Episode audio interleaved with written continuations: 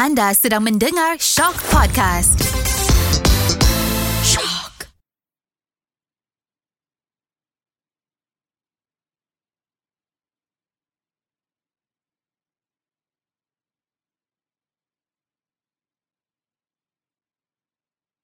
Podcast ini adalah berdasarkan kisah-kisah benar. Segala perlakuan berunsur syirik tidak digalakkan sama sekali. Budi bicara pendengar dinasihatkan. Anda sedang mendengar Shock Podcast. Shock. Setiap orang pasti ada kisah yang tak dapat diluahkan. Kisah suka dan duka. Kisah geram dan dendam. Kenapa dibiarkan terbuku di hati? Suarakan hati anda di podcast Suara Hati hanya di Shock. Hai, kembali kita ke podcast Suara Hati di SYOK Shock. Hai korang, apa khabar semua? Okey, untuk episod 12 pada hari ini, ha, Mada dapat luahan perasaan dari seorang wanita yang bernama Marlina. So, Mada akan terus bacakan kisah dia. Uh, nanti toward the end of cerita, kita akan kongsi Mada punya perspektif lah. Okey, cerita Marlina ni bermula saya setuju kalau ada orang kata COVID ini adalah blessing in disguise. Saya sepatutnya berkahwin dengan X pada Mac 2020. Tapi time tu government keluarkan arahan MCO. Basically two weeks before tarikh bernikah, saya dan X sudah buat preparation sudah hampir enam bulan. Semua majlis perlu ditangguhkan. Of course lah saya sangat sedih time tu. Pada hari yang sepatutnya kami bernikah, saya menelpon X. Memang menangis semahu-mahunya. Tiba-tiba X memarahi saya.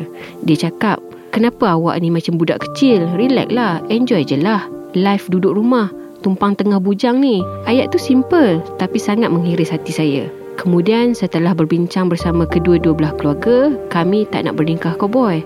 Alang-alang kami akan buat majlis together dengan abang saya, lebih jimat. So, tarikh kahwin kami diposponkan ke tahun hadapan. Entah kenapa saya dah jadi hilang minat tawar hati mungkin sebab satu persatu perkara reveal. Saya baru tahu Ek masih lagi tak boleh nak kumpul duit hantaran. Ayah saya memang sudah cakap perlu sediakan RM15,000. Duit tu bukan untuk kenuri tapi ayah kata ya ayah saya sebenarnya ejen insurans.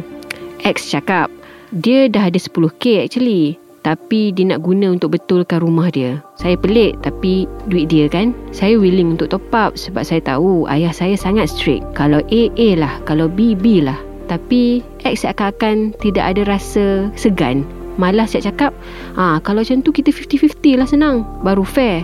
Antara perkara yang buat saya lagi tahu hati bila mana lepas keluarga dah agree untuk combine kenduri dengan abang, abang saya request untuk tak nak kongsi videographer sebab dia kata dia nak satu videographer fokus untuk dia dan pasangan. Yelah, aku ni kan nak kahwin sekali je. Aku tak nak lah kongsi kalau boleh. Itu apa yang abang saya cakap. Tiba-tiba Ek melenting. Alah, kalau macam ni, duit nak kena tambah lagi lah ni. Serabut lah. Abang agak tergedu. Tapi abang diam je. Time tu saya tengok Ek ni langsung tak ada respect dekat abang saya. Sedikit demi sedikit, saya nampak his dah kekala. Saya makin lama dah makin tak boleh nak tolerate. Tapi paling ultimate bagi saya adalah dia seakan-akan suka mugut saya dengan nada yang lawak. Bila ada masalah sikit, dia akan cakap, cancelkan wedding ni baru tahu. Oh, dia akan cakap, minta-minta lah COVID ni panjang lagi. Serabut lah bab-bab kahwin ni. Sakit hati saya setiap kali saya dengar perkataan tu. Tapi semakin lama, semakin besar mata saya terbuka. Semakin banyak benda yang saya nampak. Rupanya yang beria nak kahwin sangat adalah saya. Bila saya tengok abang dan kakak ipar saya, saya rasa dia orang handle situasi memang sangat berbeza dengan saya. Semua saya akan buat sendiri. Sampai nak cari fotografer, nak cari baju, semua saya buat seorang-seorang. Pelik kan? Tapi ya, saya baru nampak. Kemudian saya decide untuk berterus terang dengan ibu dan ayah. Rupanya ayah dah nampak sikap sambil lewa X. Antara sebab kenapa ayah bertegas juga nak duit hantaran RM15,000 sebab ayah saya nak tengok X berusaha atau tidak.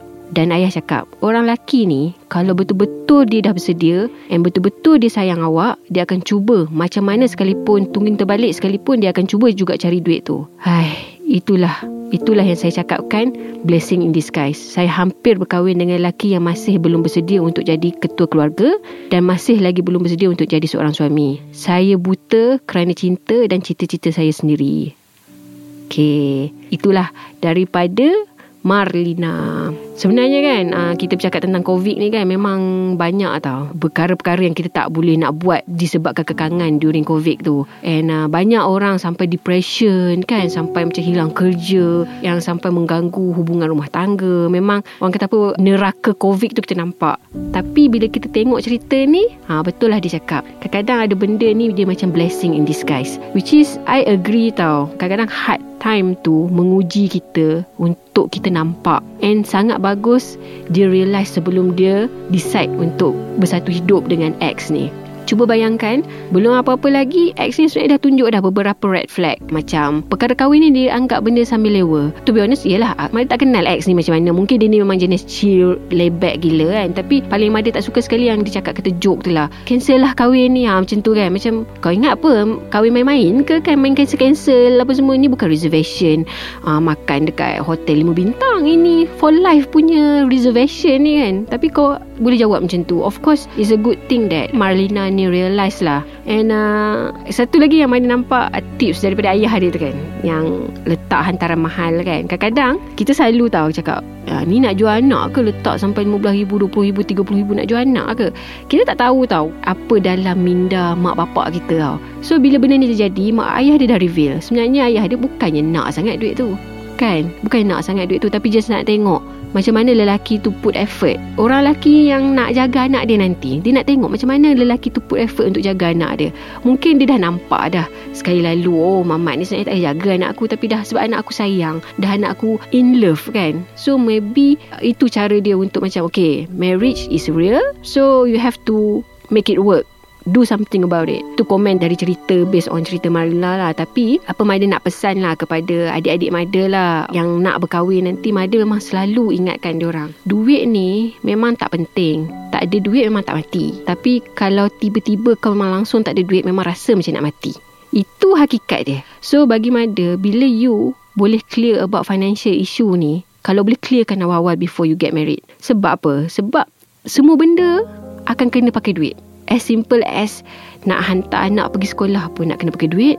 As simple as nak masuk berak dekat mana-mana shopping mall pun kau kena bayar sekarang ni. Kan? So, the thing is, kalau kita tak be clear about that before kita get married, kita akan terperangkap lah dalam gelombang hutang ke kan, dalam masalah-masalah financial yang memang peratus dalam Malaysia ni dah cakap dah. Kebanyakannya pasangan-pasangan muda ni bercerai sebab masalah financial. Itu kita tak boleh deny. Memang ada data tu. So bagi Mada uh, Marlina dah buat keputusan ni of course lah menyedihkan keputusan yang berat keputusan yang macam akan bercala dalam hati. Lah kita sayang orang tu sampai rasa nak kahwin dengan orang tu tiba-tiba ini yang jadi. Tapi it's good thing dan dia dah start nampak the positive side of the bad thing yang happen dalam hidup dia.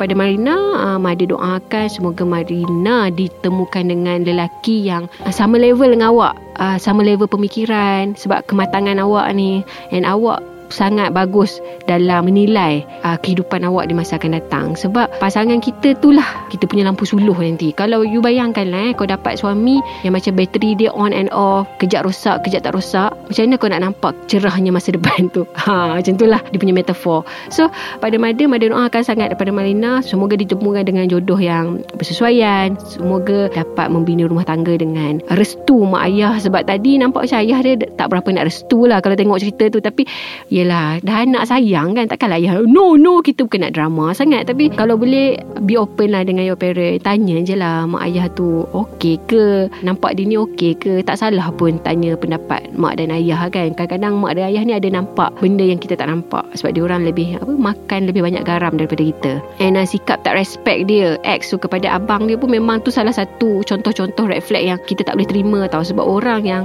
Layan ahli keluarga kita Lebih-lebih kurang pun Benda tu Dah boleh tunjuk dah macam mana dia layan orang yang tak penting lah hidup dia lagi lah macam in other word Mada boleh cakap lagi lah macam sampah. Abang kita pun dia layan lebih-lebih kurang macam tu. Bayangkan kalau orang-orang yang tak ada bloodline dengan dia kan? Ha, Tata cakap kasar-kasar Melenting-lenting kan? And Mada ada satu tips lah Mada nak share lah eh, Dengan yang mana yang bujang-bujang kan? Yang tengah cari pasangan kan? Kalau korang pergi dating lah kan? Korang pergi dekat kedai yang macam viral Ataupun yang worst service ever Daripada situ korang tengok Pasangan korang tu Macam mana perangai Macam mana attitude dia? Dia menggelabah ke? Dia panik tak tentu pasal ke? Tak punya maki-makinya? Tukang hantar air tu ke? Ha, Korang tengok.